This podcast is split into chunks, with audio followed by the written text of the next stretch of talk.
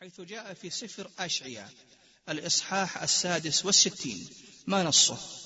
ويحضرون كل إخوانكم من كل الأمم تقدمة للرب على خيل وبمركبات وبهوادج وبغال وهجن إلى جبل قدسي أورشليم. انتهى. وهذا الاجتماع ليس مقصورا على الأحياء فقط بل حتى الأموات من اليهود يحييهم الله ويخرجهم من قبورهم لينضموا إلى جيش اليهود الذي يقوده المسيح كما جاء في سفر حزقيال الإصحاح السابع والثلاثين. وبعد أن يجمع المسيح اليهود من كل أنحاء الأرض يقوم بجمع الأمم الأخرى الذين ظلموا اليهود ويحاكمهم ويقتص منهم على كل ما فعلوه باليهود كما جاء في سفر حزقيال الإصحاح الثالث. أما نتيجة هذه المحاكمة إخواني في الله فقد وضحها سفر زكريا الإصحاح الثالث عشر وهو أنه يقتل في ذلك اليوم ثلث العالم على يد مسيح اليهود المنتظر وفي عهد المسيح المنتظر كذلك تتغير أجسام اليهود وتطول أعمارهم ومن التغير الذي يحدث لليهود بزعمهم أن أعمارهم تطول فيعمرون قرونا كثيرة وكذلك تتغير أجسامهم فتصل قامة اليهود في ذلك الوقت إلى مئتي ذراع. حيث جاء في التلمود عند اليهود ما نصه إن حياة الناس حينئذ ستطول قرونا والطفل يموت في سن المئة وقامة الرجل ستكون مئتي ذراع. انتهى. وفي عهد المسيح أيضا كما يعتقد اليهود تكثر الخيرات عند اليهود بزعمهم. فتنبع الجبال لبنا وعسلا وتطرح الأرض فطيرا وملابس من الصوف كما جاء ذلك في سفر يوئيل الإصحاح الثالث ما نصه. ويكون في ذلك اليوم أن الجبال تقطر عصيرا والتلال تفيض لبنا وجميع ينابيع يهوذا تفيض ماء انتهى. وبعد أن استمعنا إلى عقائد اليهود في مهديهم ومسيحهم المنتظر ننتقل الآن احبابي في الله إلى الشيعة وعقيدة المهدي المنتظر عندهم. فمن أبرز عقائد الشيعة الاثنا عشرية إخواني في الله التي تكاد تمتلئ بها كتبهم عقيدة المهدي المنتظر. ويقصد الشيعة بالمهدي المنتظر هو محمد بن الحسن العسكري وهو الإمام الثاني عشر عندهم ويطلقون عليه الحجة كما يطلقون عليه القائم. ويزعمون أنه ولد سنة 255 للهجرة واختفى في سرداب سر من رأى سنة 265 للهجرة وهم ينتظرون خروجه في آخر الزمان لينتقم من أعدائهم وينتصر لهم ولا زال الشيعة يزورونه بسرداب سر من رأى ويدعونه للخروج دائما جاء في كتاب بحار الأنوار للمجلس المجلد الثاني والخمسين صفحة 291 عن أحد موالي أبي الحسن عليه السلام قال سألت أبا الحسن عليه السلام عن قوله أينما تكونوا يأتي بكم الله جميعا؟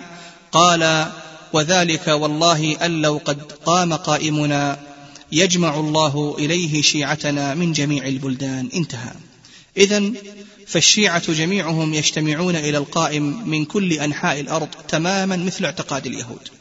وكذلك فإن مهدي الشيعة يخرج الصحابة من قبورهم ويعذبهم وأول ما يبدأ به هو إخراج خليفتي رسول الله صلى الله عليه وسلم أبي بكر وعمر رضي الله عنهما فيعذبهما ثم يحرقهما. فقد روى المجلسي في كتابه بحار الأنوار عن بشير النبال عن أبي عبد الله عليه السلام قال هل تدري أول ما يبدأ به القائم عليه السلام قلت لا قال يخرج هذين رطبين غضين فيحرقهما ويذريهما في الريح ويكسر المسجد ويقصد هنا بهذين هما صاحبي صاحبي رسول الله صلى الله عليه وسلم ابا بكر وعمر رضي الله عنهم أجمعين. وفي رواية أخرى طويلة يرويها المفضل عن جعفر الصادق وفيها قال المفضل يا سيدي ثم يسير المهدي إلى أين؟ قال عليه السلام إلى مدينة جد رسول الله صلى الله عليه وسلم. فيقول يا معشر الخلائق هذا قبر جدي رسول الله صلى الله عليه وسلم. فيقولون نعم يا مهدي آل محمد. فيقول ومن معه في القبر؟ فيقولون صاحباه وضجيعاه أبو بكر وعمر فيقول أخرجوهما من قبريهما فيخرجان غضين طريين لم يتغير خلقهما ولم يشحب لونهما إلى أن يقول فيكشف عنهما أكفانهما وأمر برفعهما على دوحة يابسة نخرة فيصلبهما عليها. انتهى.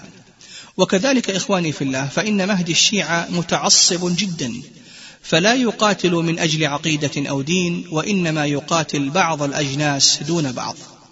ومن الذين يقتلهم هذا المهدي المزعوم العرب وبخاصة قبيلة قريش حيث روى المجلسي في بحار الأنوار المجلد الثاني والخمسين صفحة ثلاثمائة وخمسا وخمسين عن أبي عبد الله أنه قال إذا خرج القائم أي مهدي الشيعة لم يكن بينه وبين العرب وقريش إلا السيف انتهى.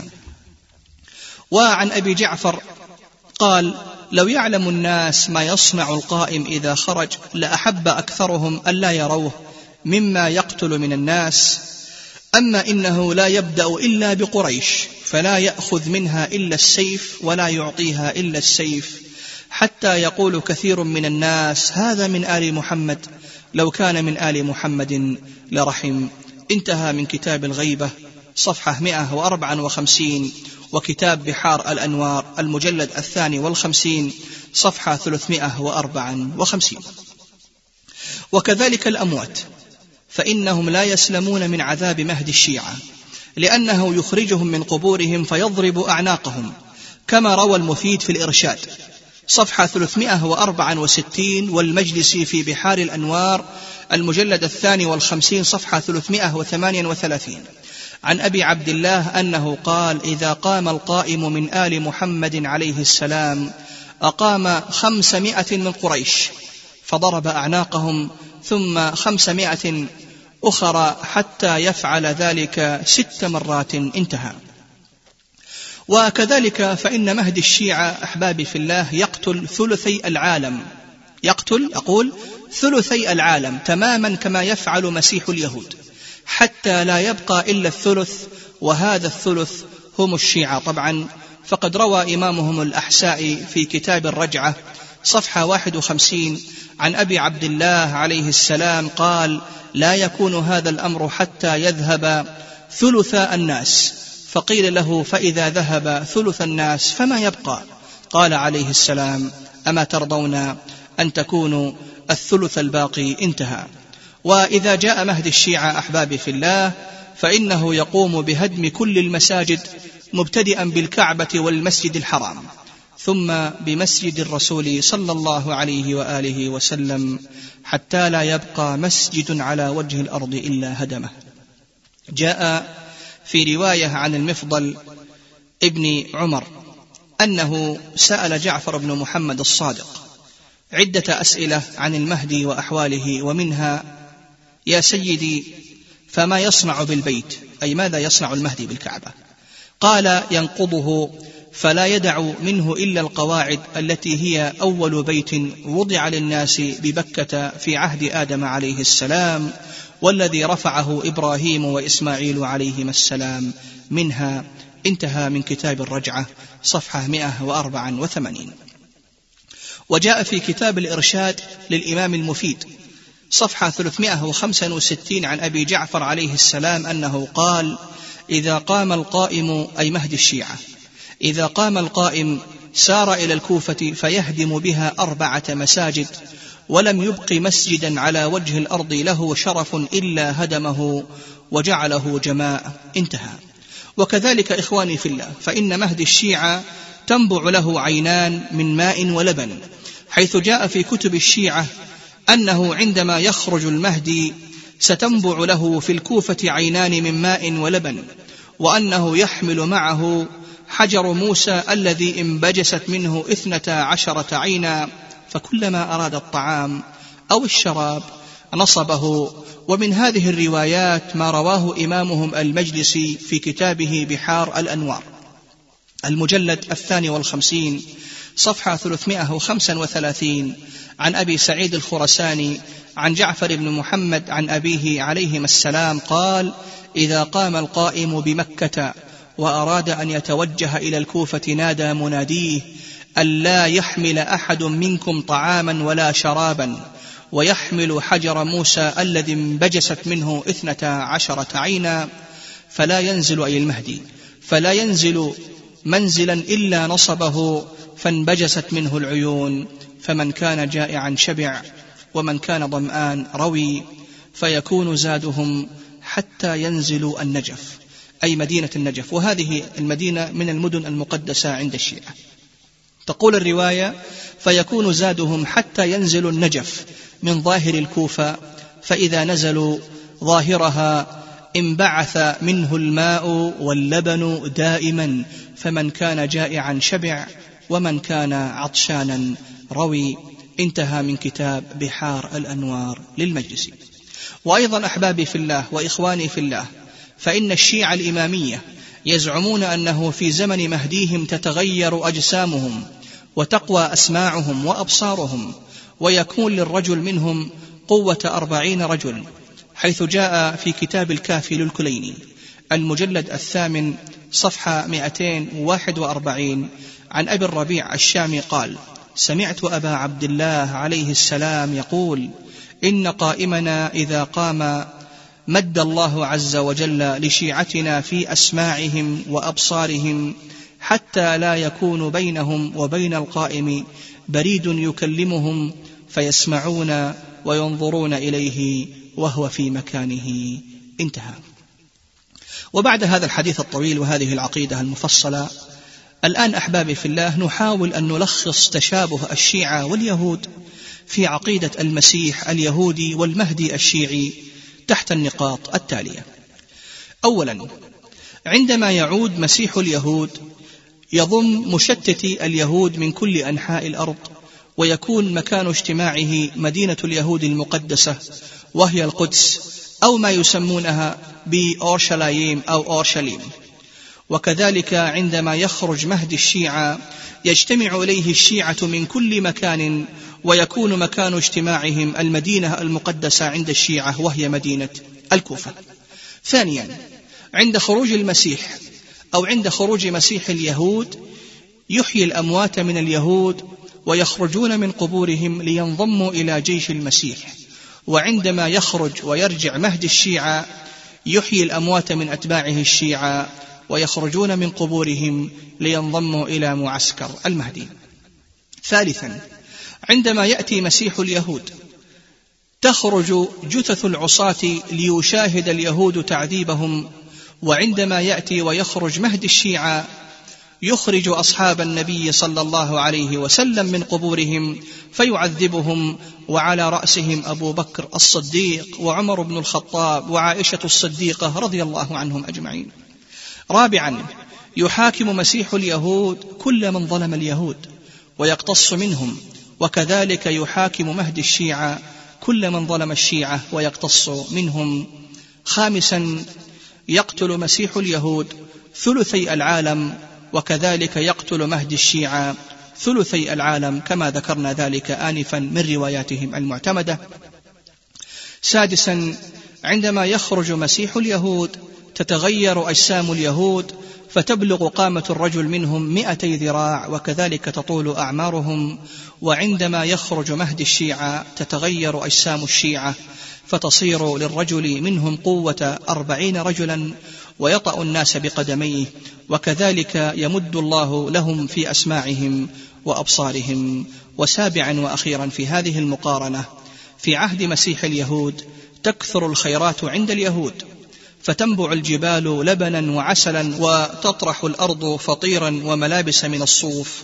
وفي عهد مهد الشيعة تكثر الخيرات عند الشيعة وينبع من الكوفة نهران من الماء واللبن يشرب منهما الشيعة ننتقل الآن أحبابي في الله إلى غلو اليهود في حاخاماتهم وغلو الشيعة في أئمتهم.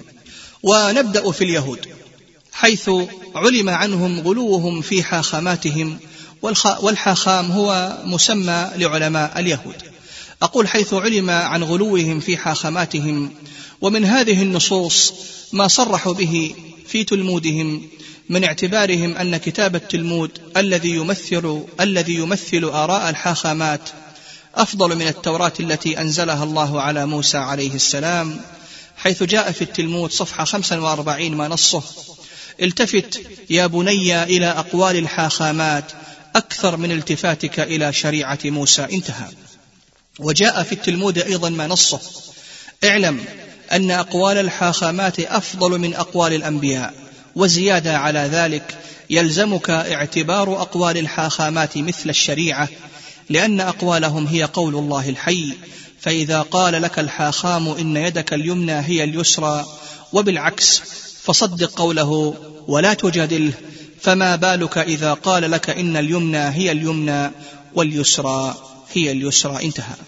وهكذا أحبابي في الله فإن اليهود يرون أن أقوال الحاخامات هي أقوال الله. ويجب أن تؤخذ أقوال الحاخامات دون أي جدال حتى ولو كانت خاطئة. جاء في التلمود منصه من يجادل حاخامه أو معلمه فقد أخطأ وكأنما جادل العزة الإلهية. انتهى. وقد بلغ من غلوهم في الحاخامات أن زعموا أن الله تعالى عياذا بالله تعالى يستشير الحاخامات في حل بعض المشاكل كما جاء في التلمود ما نصه. إن الله يستشير الحاخامات على الأرض عندما توجد مسألة معضلة لا يمكن حلها في السماء. انتهى. وكذلك فإن اليهود يعتقدون بعصمة الحاخامات. يقول الحاخام روسكي وهو أحد كتبة التلمود معلقا على خلاف وقع بين حاخامين. يقول إن الحاخامين المذكورين قال الحق لأن الله جعل الحاخامات معصومين من الخطأ. انتهى. أما إذا انتقلنا إخواني في الله إلى الشيعة الإمامية الإثنى عشرية وإلى غلوهم في أئمتهم فإن الشيعة قد غالوا في أئمتهم حتى رفعوهم فوق البشر وأطلقوا عليهم من الصفات التي لا تليق لأحد من البشر بل هي مما اختص به رب العالمين دون سائر المخلوقين سبحانه وتعالى. ومن هذه الصفات التي يطلقونها على أئمتهم ادعاؤهم أنهم يعلمون الغيب وأنهم لا يخفى عليهم شيء في السماوات ولا في الأرض وأنهم يعلمون ما كان وما سيكون إلى قيام الساعة عياذا بالله تعالى من هذا الكفر. فقد جاء في كتاب بحار الأنوار للمجلسي المجلد السادس والعشرين سبعا وعشرين. عن الصادق عليه السلام أنه قال والله لقد أعطينا علم الأولين والآخرين يعني الأئمة. فقال له رجل من أصحابه جعلت فداك اعندكم علم الغيب؟ فقال له ويحك إني لاعلم ما في أصلاب الرجال وأرحام النساء. ويحكم وسعوا صدوركم ولتبصر أعينكم ولتعي قلوبكم فنحن حجة الله تعالى في خلقه. أقول انتهى من كتاب بحار الأنوار للمجلسي المجلد السادس والعشرين صفحة سبعا وعشرين. وجاء كذلك في كتاب الكافي للكليني المجلد الأول صفحة 261 وفي كتاب أيضا بحار الأنوار للمجلسي المجلد السادس والعشرين صفحة 28 عن عبد الله بن بشر عن أبي عبد الله أنه قال إني لأعلم ما في السماوات وما في الأرض وأعلم ما في الجنة وأعلم ما في النار وأعلم ما كان وما يكون. انتهى عياذا بالله تعالى. أقول إخواني في الله هذا ما يعتقده الشيعة في أئمتهم فهم يعتقدون أنهم يعلمون الغيب بل ويعلمون ما في أصلاب الرجال وما في أرحام النساء ويعلمون ما في السماوات وما في الأرض بل ويعلمون ما في الجنة وما في النار عياذا بالله تعالى. وكذلك من مظاهر غلو الشيعة في أئمتهم اعتقادهم أنهم معصومون وقد نقل إجماعهم على عصمة الأئمة. شيخهم المفيد حيث قال ما لفظه إن الأئمة القائمين مقام الأنبياء في تنفيذ الأحكام وإقامة الحدود وحفظ الشرائع وتأديب الأنام معصومون كعصمة الأنبياء انتهى من كتاب أوائل المقالات صفحة واحد وسبعين.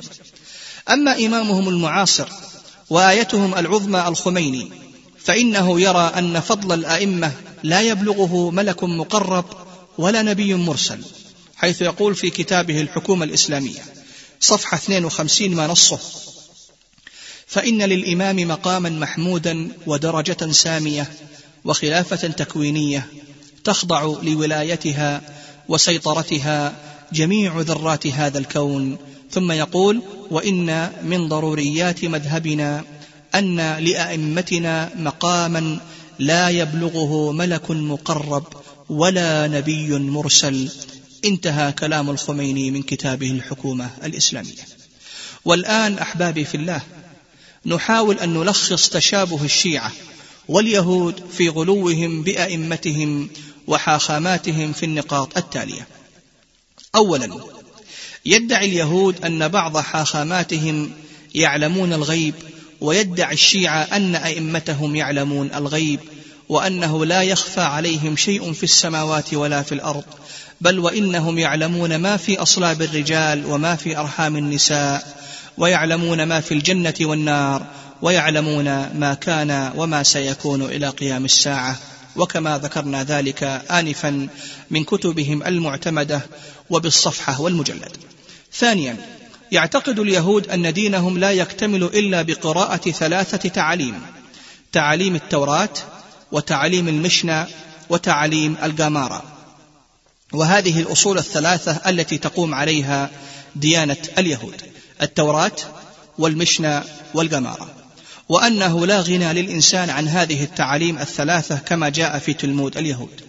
وكذلك يعتقد الشيعة أن الإسلام لا يكتمل برسالة النبي صلى الله عليه وسلم بل لا بد أن يضاف إليه تعاليم علي بن أبي طالب وتعاليم الحسين بن علي رضي الله عنهم أجمعين وأن الإنسان لا يمكن أن يستغني عن هذه التعاليم الثلاثة.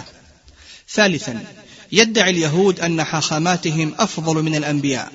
ولهذا قالوا أقوال الحاخامات أفضل من أقوال الأنبياء وكذلك تدعي الشيعة أن أئمتهم أفضل من الأنبياء كما قال إمامهم الخميني عن الأئمة ما لفظه وإن من ضروريات مذهبنا أن لأئمتنا مقاما لا يبلغه ملك مقرب ولا نبي مرسل. انتهى.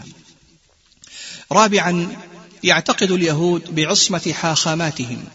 وأن الله جعلهم معصومين من الخطأ والنسيان.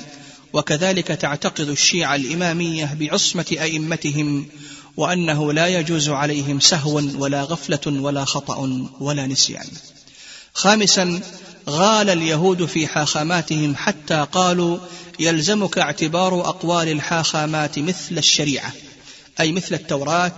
وغالت كذلك الشيعة الإمامية في أئمتهم حتى قال الخميني إن تعاليم الأئمة كتعاليم القرآن يجب تنفيذها. وقالت اليهود من جادل حاخامه فكأنما جادل العزة الإلهية. وقالت الشيعة الإمامية الراد على الأئمة كالراد على الله تعالى.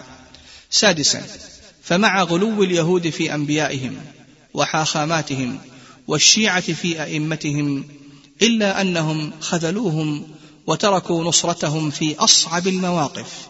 وفي وقت كانوا في أمس الحاجة لمؤازرتهم فقد خذل اليهود موسى عليه السلام.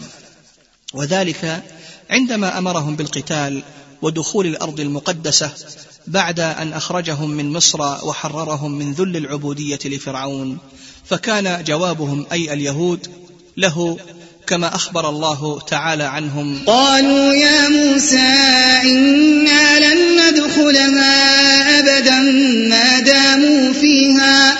فاذهب أنت وربك فقاتلا. إنا هاهنا قاعدون.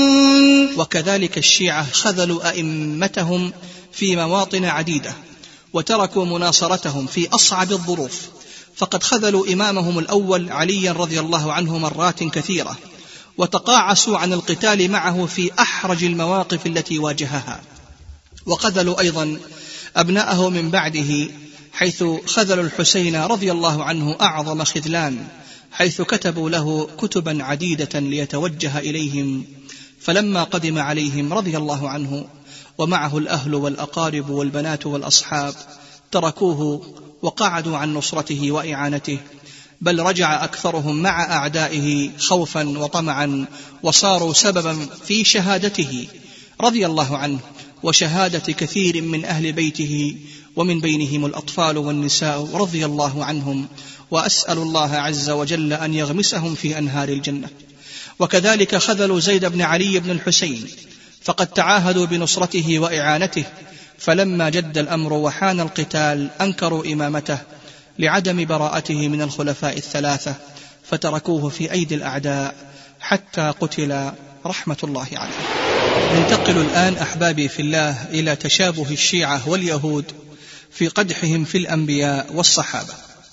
ونبدأ باليهود السياد الشيعة حيث أن الطعن على أنبياء الله وانتقاصهم سمة بارزة من سمات اليهود.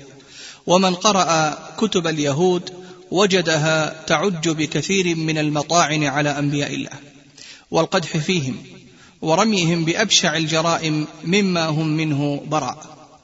ومن التهم الباطلة التي يلصقها اليهود بنبي الله لوط عليه السلام تلك التهمة الجائرة التي زعموا فيها أن لوطا عليه السلام زنى بابنتيه عياذا بالله تعالى كما جاء ذلك مفصلا في الإصحاح التاسع عشر من سفر التكوين عندهم. أما رسول الله هارون عليه السلام فقد افتروا عليه أعظم فرية حيث زعموا أنه صنع لبني إسرائيل عجلا من الذهب ليعبدوه عندما تأخر عليهم موسى عليه السلام في الجبل. وأما داود عليه السلام فيرمونه بالزنا بامرأة أحد ضباط جيشه. ثم تدبيره بعد ذلك مقتل زوج هذه المرأة بعد علمه بأن هذه المرأة قد حملت منه عياذا بالله تعالى. وأما عيسى وأمه عليهما السلام فلم يترك اليهود جريمة إلا ألصقوها بهما. ومن هذه الجرائم والافتراءات رمي اليهود لمريم بالزنا حيث أنهم يعتقدون أنها قد جاءت به عن طريق الخطيئة أي الزنا عياذا بالله تعالى. بل قد تجرأ اليهود على جميع الأنبياء فرموهم بالنجاسة كما جاء في سفر آرميا. الإصحاح الثالث والعشرين ما نصه. لأن الأنبياء والكهنة تنجسوا جميعا. بل في بيتي وجدت شرهم يقول الرب انتهى من سفر آرميا. ننتقل الآن أحبابي في الله إلى قدح الشيعة في الصحابة رضوان الله عليهم فإن الشيعة يعادون ويبغضون الصحابة وأمهات المؤمنين رضوان الله عليهم أشد البغض ويعتقدون أنهم كفار مرتدون بل يتقربون إلى الله بسبهم ولعنهم ويعدون ذلك من أعظم القربات ويوضح هذا المعتقد شيخهم ومحدثهم محمد باقر المجلسي الذي يقول في كتاب حق اليقين صفحة 519 ما نصه. وعقيدتنا في التبرؤ أننا نتبرأ من الأصنام الأربعة أبي بكر وعمر وعثمان ومعاوية والنساء الأربع عائشة وحفصة وهند وأم الحكم ومن جميع أشياعهم وأتباعهم وأنهم شر خلق الله على وجه الأرض. وأنه لا يتم الإيمان بالله ورسوله والأئمة إلا بعد التبرؤ من أعدائهم. انتهى كلامه من كتاب حق اليقين. كما أن شيخهم القمي روى في تفسيره عن أبي عبد الله عليه السلام أنه قال ما بعث الله نبيا إلا وفي أمته شيطانان يؤذيانه ويضلان الناس بعده فأما صاحب نوح فقنطيفوس وخرام. وأما صاحب إبراهيم فمكثل ورزام وأما صاحب موسى فالسامري ومرعقيبا وأما صاحب عيسى فبولس ومريت وأما صاحب محمد فحبتر وزريق. ويعنون بحبتر عمر رضي الله عنه وزريق أبا بكر الصديق رضي الله عنه وهذه من الرموز التي يستعملونها في كتبهم للطعن في الشيخين. أما إمامهم العياشي فيعبر عن حقده الأسود الدفين على هؤلاء الخلفاء برواية أخرى مصطنعة يرويها عن جعفر بن محمد أنه قال يؤتى بجهنم لها سبعة أبواب بابها الأول للظالم وهو زريق يعني أبا بكر. بابها الأول للظالم وهو زريق وبابها الثاني لحبتر يعني عمر. والباب الثالث للثالث يعني عثمان. والرابع لمعاوية والخامس لعبد الملك. والباب السادس لعسكر ابن هوسر. والباب السابع لأبي سلامة فهم أبواب لمن تبعهم. انتهى من تفسير العياشي المجلد الثاني صفحة 243 ويروي الصدوق عن أبي الجارود قال قلت لأبي جعفر عليه السلام أخبرني بأول من يدخل النار؟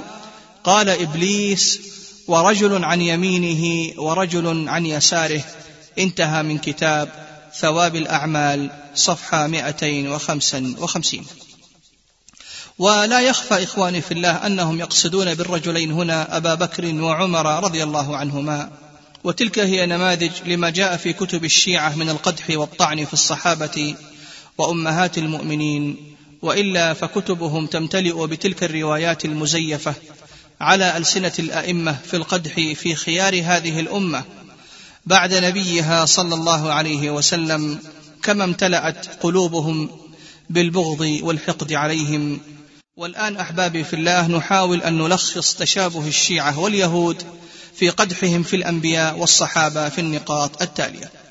أولا زعم اليهود أن عيسى عليه السلام وأتباعه كفرة مرتدون خارجون عن الدين وزعمت الشيعة أيضا أن الصحابة كفار مرتدون عن الإسلام ولم يدخلوا في الدين إلا نفاقا ورياء.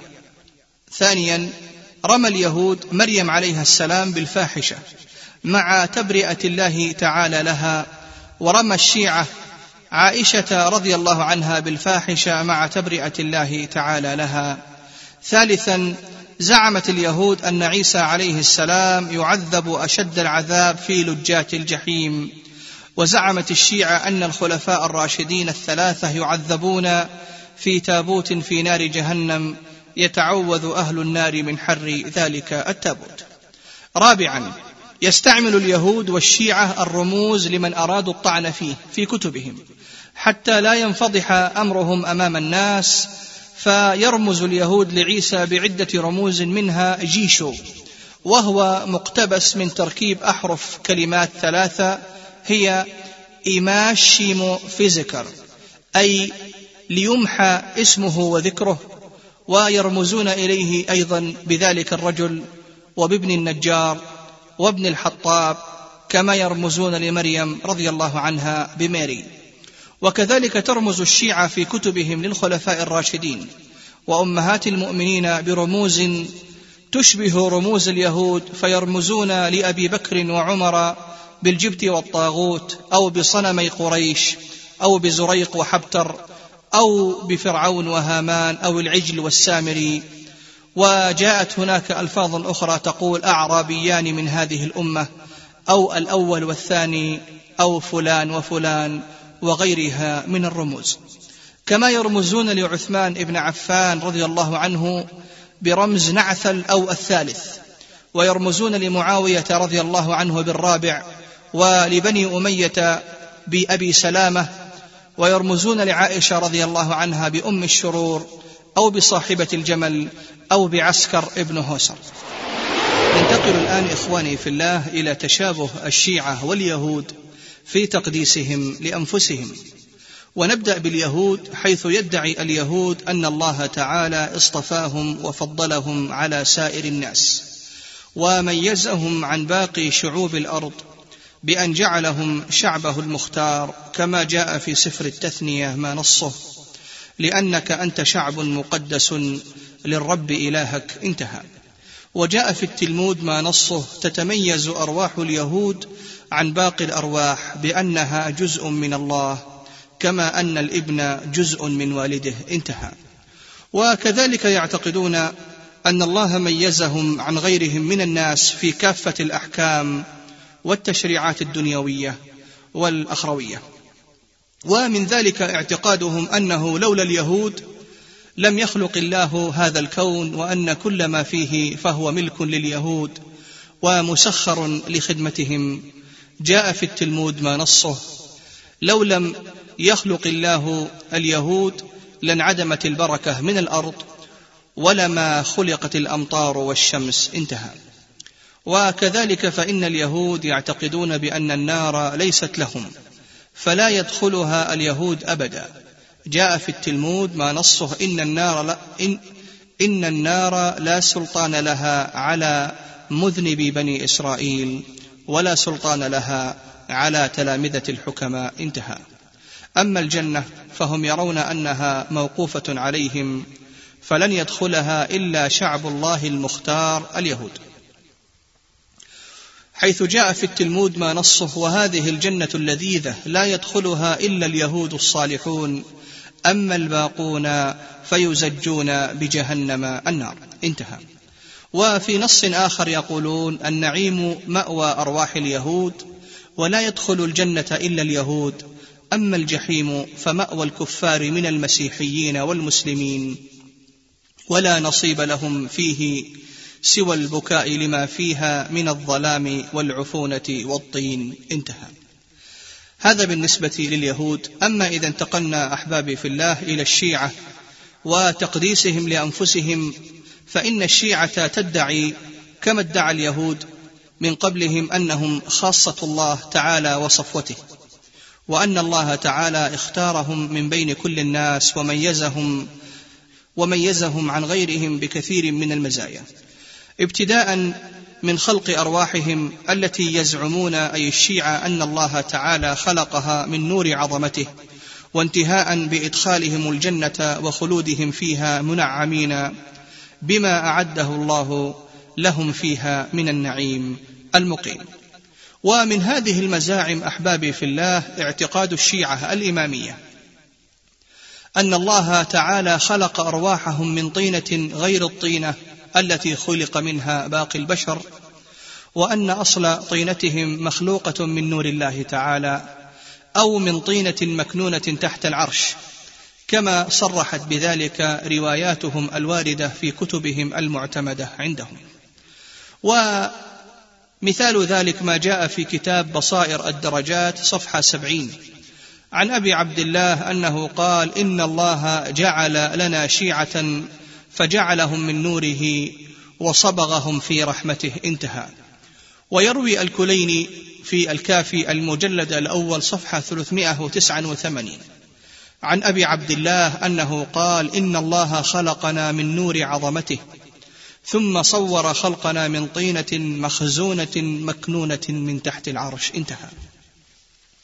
أما إمامهم المفيد فيروي في كتاب الاختصاص صفحة 216 عن الإمام الصادق أنه قال خلقنا الله من نور عظمته وصنعنا برحمته وخلق أرواحكم منا أي من الشيعة أي من أئمة الشيعة. انتهى. وروى إمامهم العياشي في تفسيره المجلد الثاني صفحة 105 عن عبد الرحمن بن كثير أن أبا عبد الله عليه السلام قال له يا عبد الرحمن شيعتنا والله لا يتختم الذنوب والخطايا هم صفوة الله الذين اختارهم لدينه. انتهى. كما جاء في أمال الطوسي عن جعفر بن محمد عليهما السلام أنه قال نحن خيرة الله من خلقه وشيعتنا خيرة الله من أمة نبيه. انتهى. أما ذنوب الشيعة أحبابي في الله فإن الله تعالى يغفرها لهم مهما بلغت. حتى أنهم زعموا أن هناك ملائكة لله عز وجل ليس لها عمل إلا إسقاط الذنوب عن الشيعة. كما روى إمامهم الصدوق ذلك في أماليه كذبا. والمجلس مثله في بحار الأنوار بهتانا. عن النبي صلى الله عليه وسلم أنه قال لعلي رضي الله عنه يا علي إن شيعتك مغفور لهم على ما كان فيهم من ذنوب وعيوب انتهى. بل إن الشيعة احبابي في الله زعموا أن النار لا تحرقهم حتى في الدنيا ولو فعلوا أبشع الجرائم وأكبر الكبائر. حيث روى صاحب عيون المعجزات أن رجلا من شيعة علي أتى إليه وقال أنا رجل من شيعتك وعلي ذنوب وأريد أن تطهرني منها في الدنيا لأرتحل إلى الآخرة وما علي ذنب.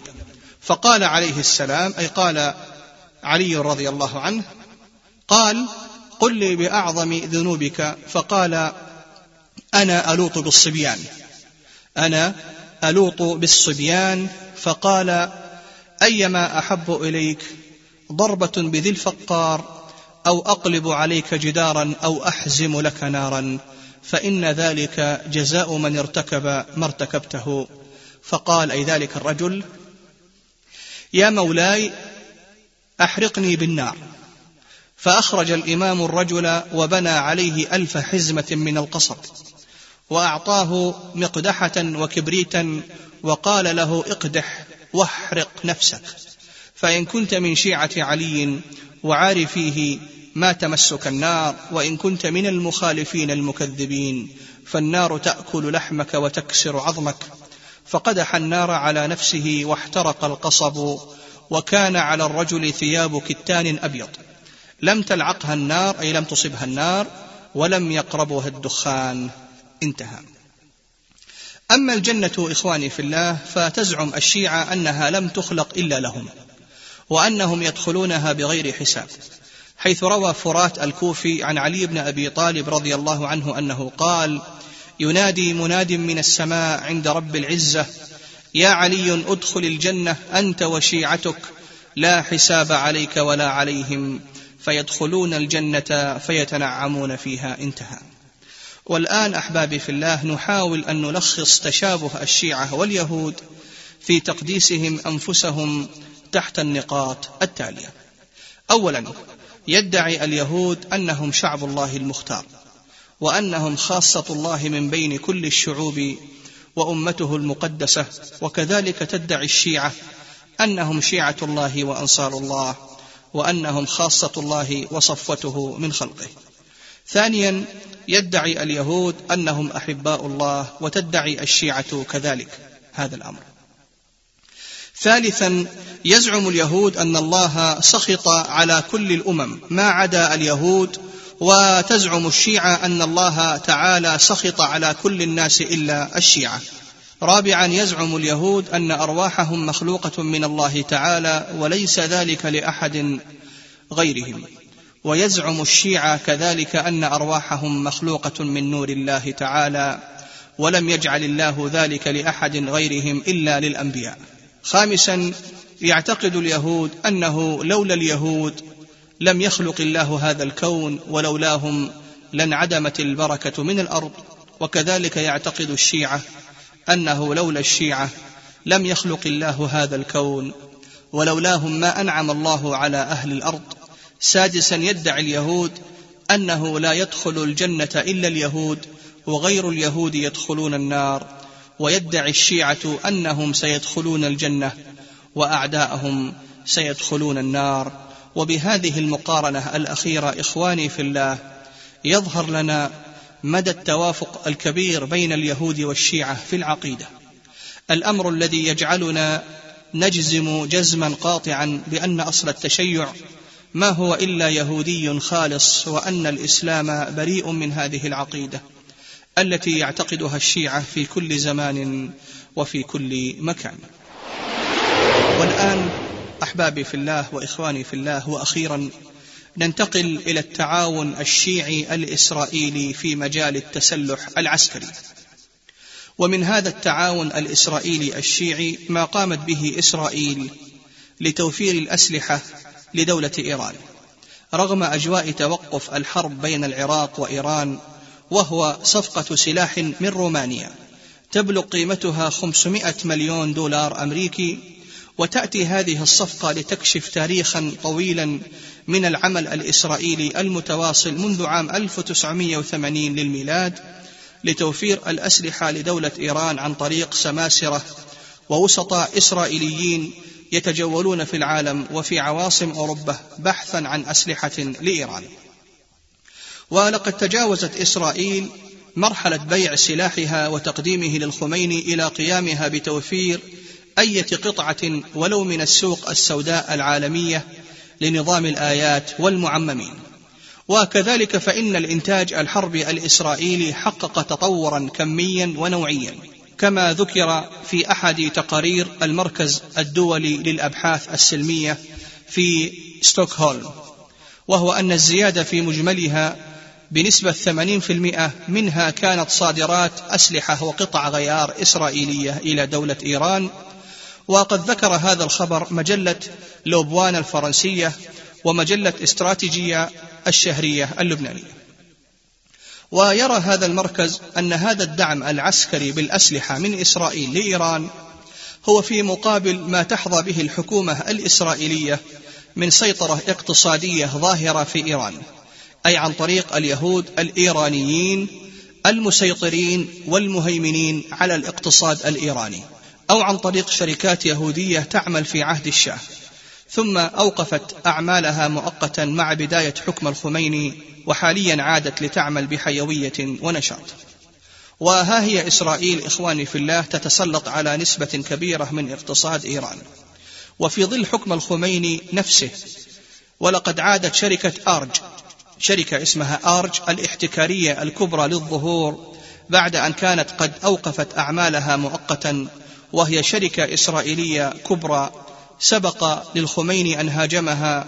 كما هاجم شركة الكوكاكولا التي هي إسرائيلية أيضا في إيران. والطريف المثير للدهشة والاستغراب هو أن إسرائيل عادت لتغرق وتملأ السوق الإيرانية بإنتاجها من البيت. ولقد كشفت مصادر مطلعة في باريس أن السماسرة الذين يعملون لتجميع السلاح إلى دولة إيران وبينهم إسرائيليون يتخذون من فيلا شاليه بساغي مركزا سكنيا وهي فيلا كانت لشاه إيران وعادت إلى الحكومة الإيرانية الحالية وهذه الفلة واقعة على الطريق الثاني من بحيرة جنيف أي من الجهة الفرنسية بالقرب من قرية سانت بول آن شاليه ومساحتها 28 ألف متر مربع يتخذون منها مركزا لتجميع الأسلحة التي يشتريها الإسرائيليون تمهيدا لشحنها عن طريق الموانئ الأوروبية إلى إيران. كما يتخذ السماسرة وبالذات الإسرائيليون من مزارع مجاورة لتلك الفلة وهي مزرعة مارالي ومزرعة ليهوز ومزرعة ليمويت مراكز لتدريب الإيرانيين على بعض الأسلحة وبعض الخطط العسكرية.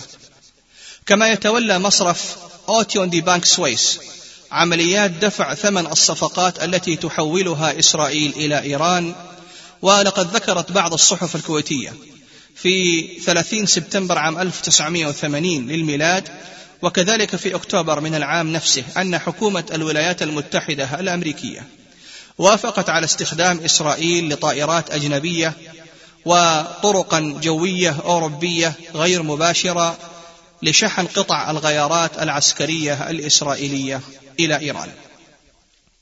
كما قالت صحيفة الأوبزرفر اللندنية في شهر نوفمبر عام 1980 أن إسرائيل ترسل قطع غيار طائرات ال F 14 أو ال F 14 وأجزاء مروحيات وصواريخ على متن سفن متوجهة إلى موانئ إيران ومن بينها ميناء بندر عباس الإيراني. وبعض تلك الشحنات جاءت من الولايات المتحدة الأمريكية إلى إسرائيل ثم تم تحويلها مباشرة إلى دولة إيران. وجاء كذلك في تقرير أمريكي أعدته مصلحة الأبحاث التابعة للكونغرس. ونشرته الصحف في شهر مارس عام 81 للميلاد. بأن إسرائيل تهرب الأسلحة وقطع الغيار إلى دولة إيران وعندما سئل متحدث باسم الخارجية الأمريكية عن ذلك أجاب أنه اطلع على تقارير بهذا المعنى وكان يومها إدارة الرئيس الأمريكي كارتر في الحكم وبعد خروج كارتر وموظفيه من الحكم اعترف كثير منهم بأن إسرائيل طلبت ترخيصا أمريكيا. وذلك في شهر سبتمبر عام 1981 لبيع السلاح وتحديدا معدات عسكرية لإيران. وفي الشهر التالي بدأت إسرائيل تبيع إطارات عجلات طائرات الفانتوم لإيران. وقد استخدم مطار مدني في مدينة تايمز الفرنسية بالقرب من قاعدة عسكرية كانت عبارة عن محطة ترانزيت لشحن الإطارات. وقد ساعد في ذلك تاجر سلاح فرنسي كان مشاركا في هذه الصفقة. وقد كانت الشحنة الأولى من طائرات عجلات طائرات الفانتوم ثم تلتها شحنة ثانية من قطع الغيار بلغت قيمتها 600 ألف دولار. لكن خط الإمداد الفرنسي انهار وتوقف فجرى استبداله بتاجر بريطاني للسلاح الذي نظم خطا للطيران الإسرائيلي إلى دولة إيران عن طريق قبرص وذلك بواسطة طائرات شحن من طراز CL 44 تابعة للشركة الأرجنتينية التي تسمى ترانسبورت إيرو ريو بلاتنس. وكانت هذه الصفقة الإسرائيلية إخواني في الله لإيران عبارة عن شحنات قطع غيار للدبابات وأكثر من 360 طن من الذخيرة التابعة للدبابات من طراز M48 و M60 إضافة إلى محركات نفاثة مجددة وإطارات إضافية لطائرات الفانتوم الحربية. ثم جاءت بعد ذلك صفقة أسلحة إسرائيلية بقيمة 136 مليون دولار عقدها التاجر الإسرائيلي يعقوب نمرودي وهو ضابط إسرائيلي في الجيش الإسرائيلي متقاعد. اتخذ من لندن مقرا لتجارته والذي كشف أمر إسرائيل في هذه الصفقات كلها هو قيام طائرات روسية بإسقاط طائرة تبين فيما بعد أنها كانت تتولى شحن الأسلحة الإسرائيلية إلى دولة إيران عن طريق قبرص. آه تم إسقاطها عند الحدود التركية الروسية وقد نشر هذا الخبر صحيفة الصندي تايمز اللندنية. كذلك في مطلع عام 1982 للميلاد كانت إسرائيل مستمرة في تصدير الأسلحة إلى دولة إيران وكانت عبارة عن شحنات من ذخائر دبابات عيار 105 ملي وذخائر الهاونزر عيار 155 ملي وقطع غيار طائرات فانتوم أمريكية الصنع ودبابات إم 48 وام 60 وأجهزة اتصال كاملة مع قطع غيارها.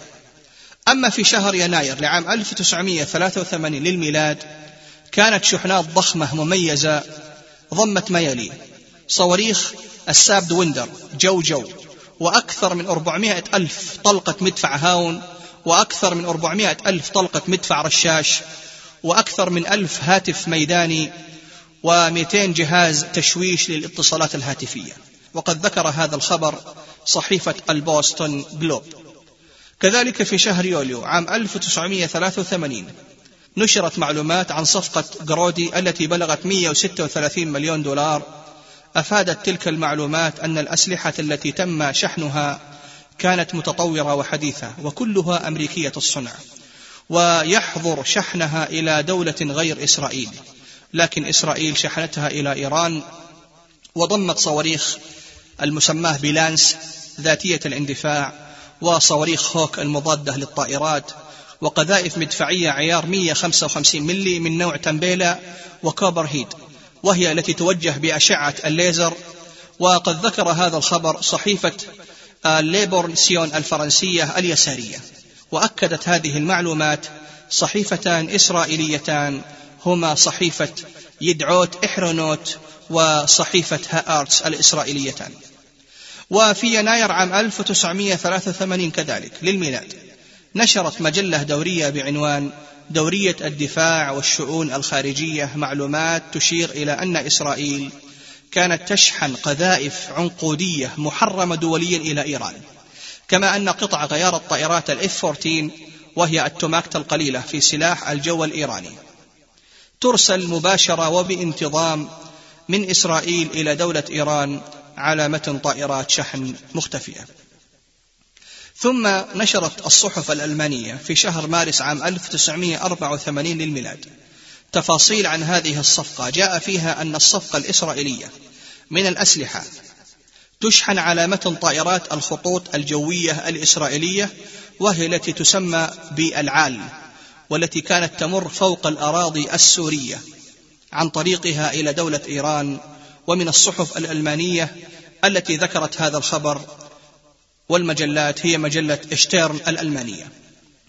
وكذلك إخواني في الله كشفت الوثائق أن جيش الدفاع الإسرائيلي والجيش الإيراني كانا يتعاونان بشكل سري لتطوير صاروخ أرض أرض التكتيكي الذاتي الحركة والدفع. والمصمم لحمل رؤوس نووية يصل إلى مدى 200 كيلو. وفي صيف عام 1977 للميلاد شاهد وزير الدفاع الإيراني حسن طوفانيان أول تجربة لإطلاق صاروخ الجريكو الذي هو نموذج أول للصاروخ الإسرائيلي الإيراني المشترك. كذلك صرح وزير الخارجية اليهودي ديفيد ليفي كما نقلت ذلك جريدة هآرتس اليهودية. في واحد ستة ألف وتسعمية سبعة وتسعين. يقول هذا الوزير ما لفظه. إن إسرائيل لم تقل في يوم من الأيام إن إيران هي العدو. انتهى كلامه ويقول الصحفي اليهودي أوري شمحوني كما نقلت ذلك صحيفة معاريف اليهودية في 23 تسعة 1997 يقول أوري شمحوني إن إيران دولة إقليمية. ولنا الكثير من المصالح الاستراتيجية معها فإيران تؤثر على مجريات الأحداث. وبالتأكيد على ما سيجري في المستقبل إن التهديد الجاثم على إيران لا يأتيها من ناحيتنا بل من الدول العربية المجاورة فإسرائيل لم تكن أبدا ولن تكن عدوا لإيران. انتهى ما قاله الصحفي اليهودي أوري شمحوني. نقلا من صحيفة معاريف اليهودية. كذلك إخواني في الله أصدرت حكومة إسرائيل قريبا امرا يقضي بمنع النشر عن أي تعاون عسكري أو تجاري أو زراعي بين دولة إسرائيل ودولة إيران. طبعا جاء هذا المنع لتغطية فضيحة رجل الأعمال اليهودي ناحوم منبار المتورط بتصدير مواد كيميائية إلى إيران وتعد هذه الفضيحة خطرا آه، يلحق بإسرائيل ويؤثر على علاقاتها الخارجية. وقد أدانت محكمة تل أبيب رجل الأعمال اليهودي بالتورط في تزويد إيران بأكثر من خمسين طن من المواد الكيميائية وذلك لصنع غاز الخردل السام وقد تقدم المحامي اليهودي أمنون زخروني اسمه أمنون زخروني.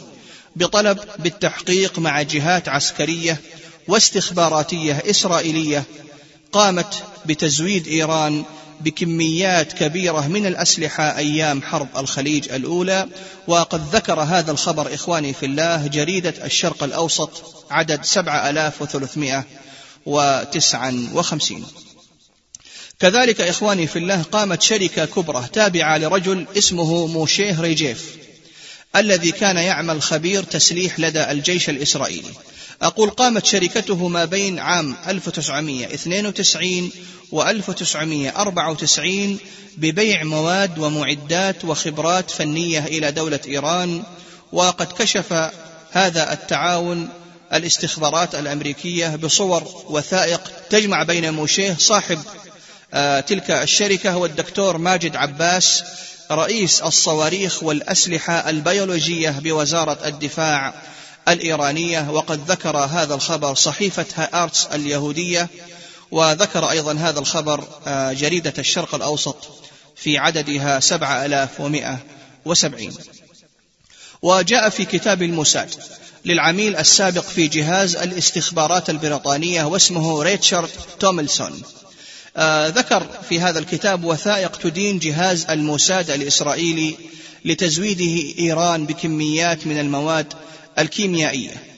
وقد ذكر هذا الأمر أيضا وهذا الخبر ذكرته جريدة الحياة بعدد 13070 وكذلك يقول الصحفي اليهودي يوسي ماليمان ما لفظه في كل الأحوال فإن من غير المحتمل أن تقوم إسرائيل بهجوم على المفاعلات الإيرانية.